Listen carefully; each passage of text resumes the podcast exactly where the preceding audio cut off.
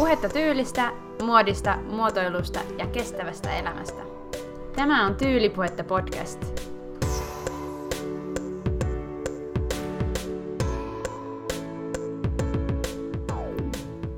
Suomalaiset tuottaa vuodessa 70 000 tonnia tekstiilijätettä. Meillä on ongelma. Tänään me puhutaan hylätyistä vaatteista. Tämä jakso tulee sisältämään, miksi vaatteet päätyy hylättäväksi, mitä tapahtuu vaatteille, joita me ei enää rakasteta. Ja mä kerron myös, minkä takia mun mielestä vaatteiden kiertoon laittaminen on meille liian helppoa. Tämä on Tyylipuhetta podcast, 13 jakso. Mun nimi on Elsa, tervetuloa mukaan.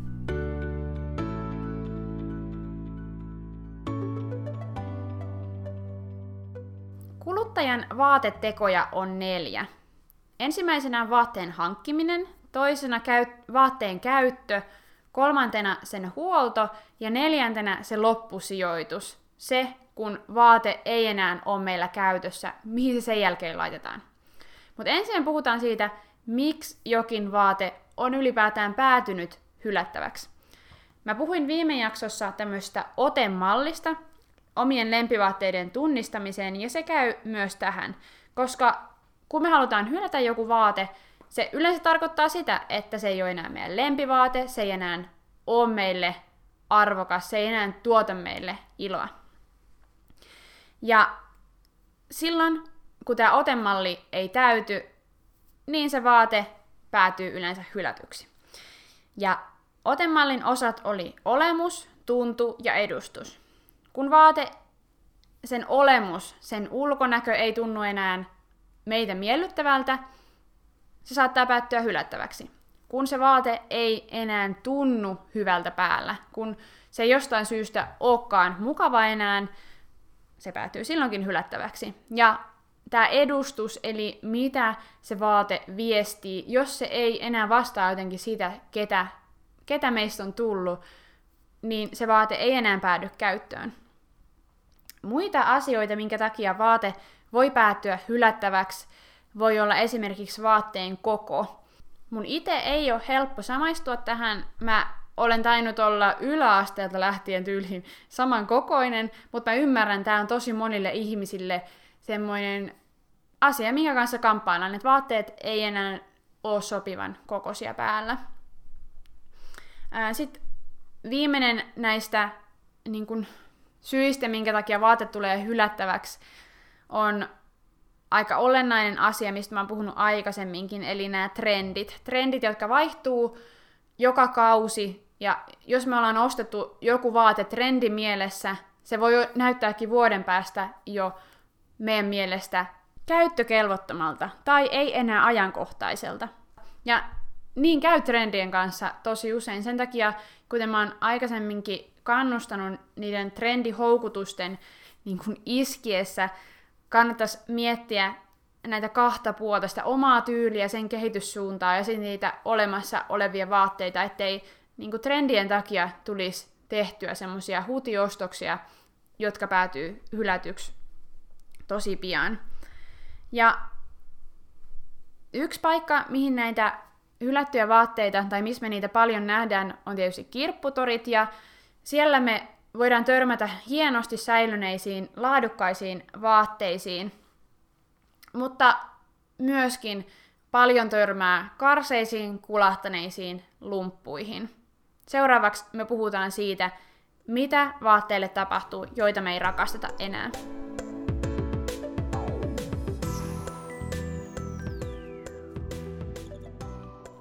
Kaikkein parasta on pitää vaate mahdollisimman pitkään siinä alkuperäisessä käyttötarkoituksessaan, eli vaatteena. Tätä edesauttaa uudelleenkäyttö, eli vaatteiden myyminen juurikin esimerkiksi siellä kirpputoreilla, vaatteiden lahjoittaminen eteenpäin, mitä, mitä sä keksitkään, miten sä voisit käyttää sitä tai antaa sille vaatteelle uusia käyttökertoja.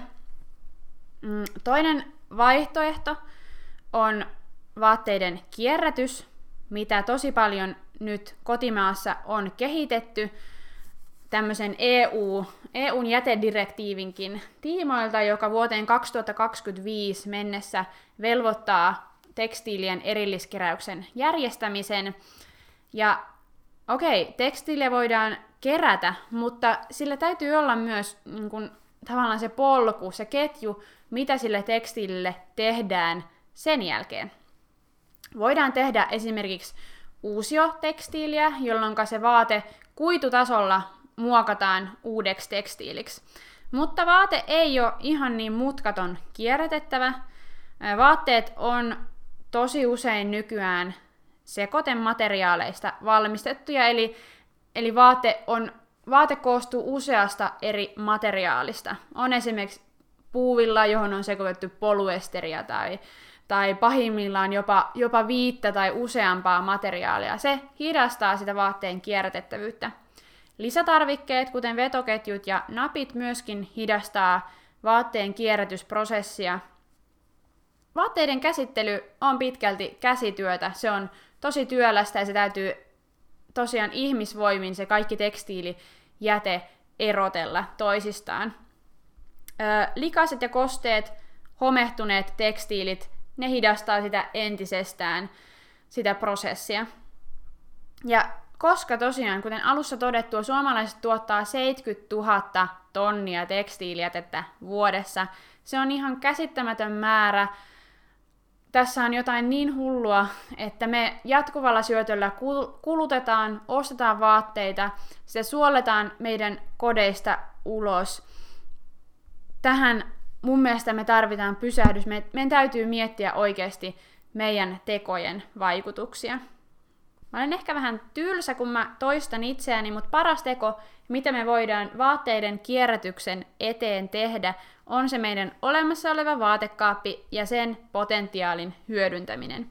Eli silloin, kun sulle tulee se olo, että okei, okay, että et mulla on nämä vaatteet, jota, jotka ei mulle enää tuota iloa ja jotka mä haluaisin hylätä pois, niin kannattaisi ensin miettiä, että voisiko niitä modata jotenkin, muokata, korjauttaa sillä että ne vastaiskin sitä, mitä, mitä me haluttaisiin niiden olevan.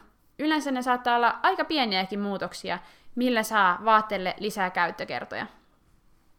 Ja jos on vaan niin, että se vaate ei voi enää palvella sun käytössä, niin sitten täytyy miettiä sille vaatelle, vaatteelle sitä jotain muuta loppusijoitusta. Hyvä loppusijoitus ei ole roskikseen laittaminen.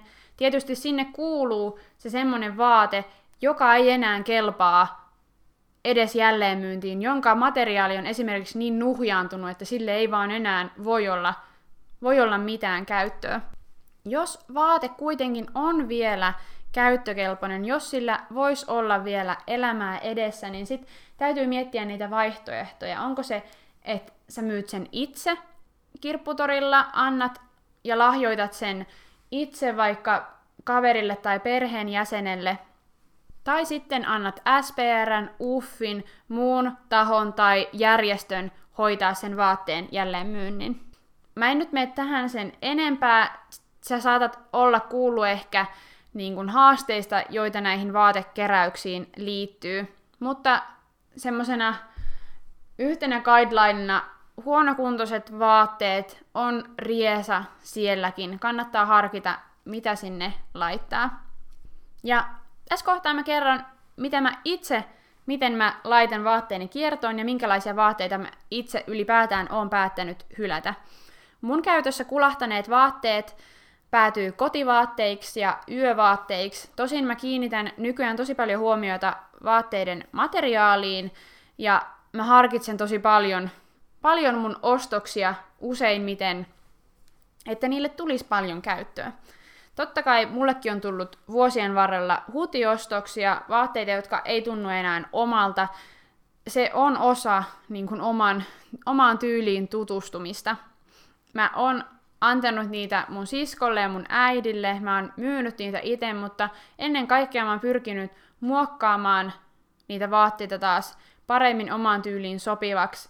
Mä oon säilynyt niitä ja yrittänyt inspiroitua ja uudelleen innostua niistä vaatteista, koska on monesti käynyt niin, että jokin vaate on tullut uudelleen kiinnostavaksi sen jälkeen, kun se on ollut hetken poissa silmistä, Tai sitten jokin vaate, jonka mä oon laittanut eteenpäin, onkin jäänyt kaduttaan muutamien vuosien päästä, että hitsi, miksi mulla ei ole enää sitä.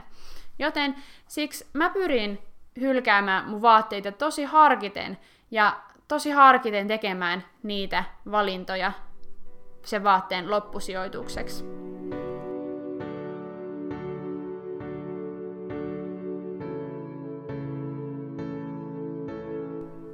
Mä sanoin, että mun mielestä vaatteiden kiertoon laittaminen on tehty meille liian helpoksi. Tiedätkö, kun sä pystyt laittaa kotona sun roskat roskikseen ja viedä roskapussin roskasäiliöön. Samalla tavalla vaatteet voi laittaa vaatekeräykseen ja viedä pois nurkista ja saada näin ne hylätyt asiat, hylätyt vaatteet pois silmistä, pois mielestä. Ja se on niin vaivatonta meille. Se on niin vaivatonta saada asiat pois päiväjärjestyksestä, pois meidän elämästä. Ja niin me unohdetaan, mitä kaikkea me ollaan omistettu, mitä kaikkea me ollaan heitetty menemään. Me unohdetaan, mitä kaikkia resursseja meidän ostamat hyödykkeet on käyttänyt. Ja mun mielestä on tosi, haa, tosi iso haaste meidän tämmöisen ylikulutuksen kulttuurissa, jossa me kulutetaan käsittämättömiä määriä, ja koska ne on helppo laittaa eteenpäin, me ei edes jotenkin tajuta, että okei, mitä niille materiaalille tapahtuu sen jälkeen, kuinka iso riesa se on seuraavissa, seuraavissa prosesseissa. Tämä on mun mielestä tosi iso haaste. Ja toisaalta siis mun mielestä on hyvä, että kierrätys on helppoa, jotta sitä tehtäisiin enemmän. Me kuitenkin kulutetaan, me kuitenkin, me syntyy jätettä. Mutta mun mielestä on niin surullista, että se materiaalin arvostus on heikentynyt, etenkin vaatteissa tosi radikaalisti. Kuten mä sanoin, siellä kirpputureilta löytyy niitä semmoisia vanhoja helmiä, jotka on säilynyt tosi hyvin, mutta niin paljon sitä semmoista, semmoista käyttökelvotonta lumppua. Ja se johtuu siitä, että että me nautitaan siitä, että me saadaan ostaa nopeasti, me saadaan ostaa halpaa. Meillä on tämmöinen kertakäyttö kuluttamisen kulttuuri, jossa me kulutetaan liikaa. Mä toivon, että, että me pysähdytään. Me mietitään oikeasti sitä meidän kulutusta ja mietitään sitä, mitä vaatteita me kannetaan sinne kotiin. On ne käytettyjä tai on ne uutena ostettuja. Ja tätä mä tarkoitan sillä, että, että että kierrätys on tehty meille niin helpoksi, ettei meidän tarvi liian paljon miettiä sitä, että mitä me hankitaan, koska meidän on niin helppo päästä siitä eroon. Vaikka oikeasti ne vaatteet, ne jätteet, se on tosi iso ongelma. Tai onneksi meidän Suomessa on asiat aika hyvin, mutta tähän tarvii mun mielestä niin kuin jotain järkeä ja meidän kuluttajien täytyy ottaa vastuu meidän teoista.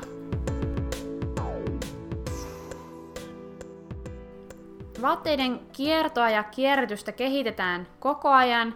Sä voit lukea lisää esimerkiksi Telaketju-hankkeen sivuilta. Musta se on tosi hieno asia. Myöskin kuluttajien ymmärrys vaatteiden ja tekstiilien haasteista ja etenkin kierrätyksen haasteista lisääntyy.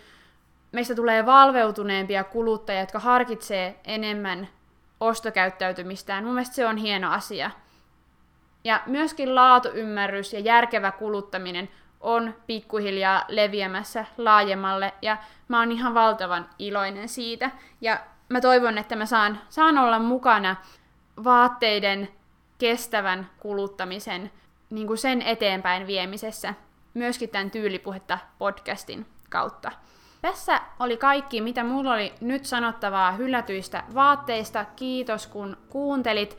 Ensi viikolla me jutellaan aiheesta kuluttamisen motiiviportaat. Siihen asti, moi moi!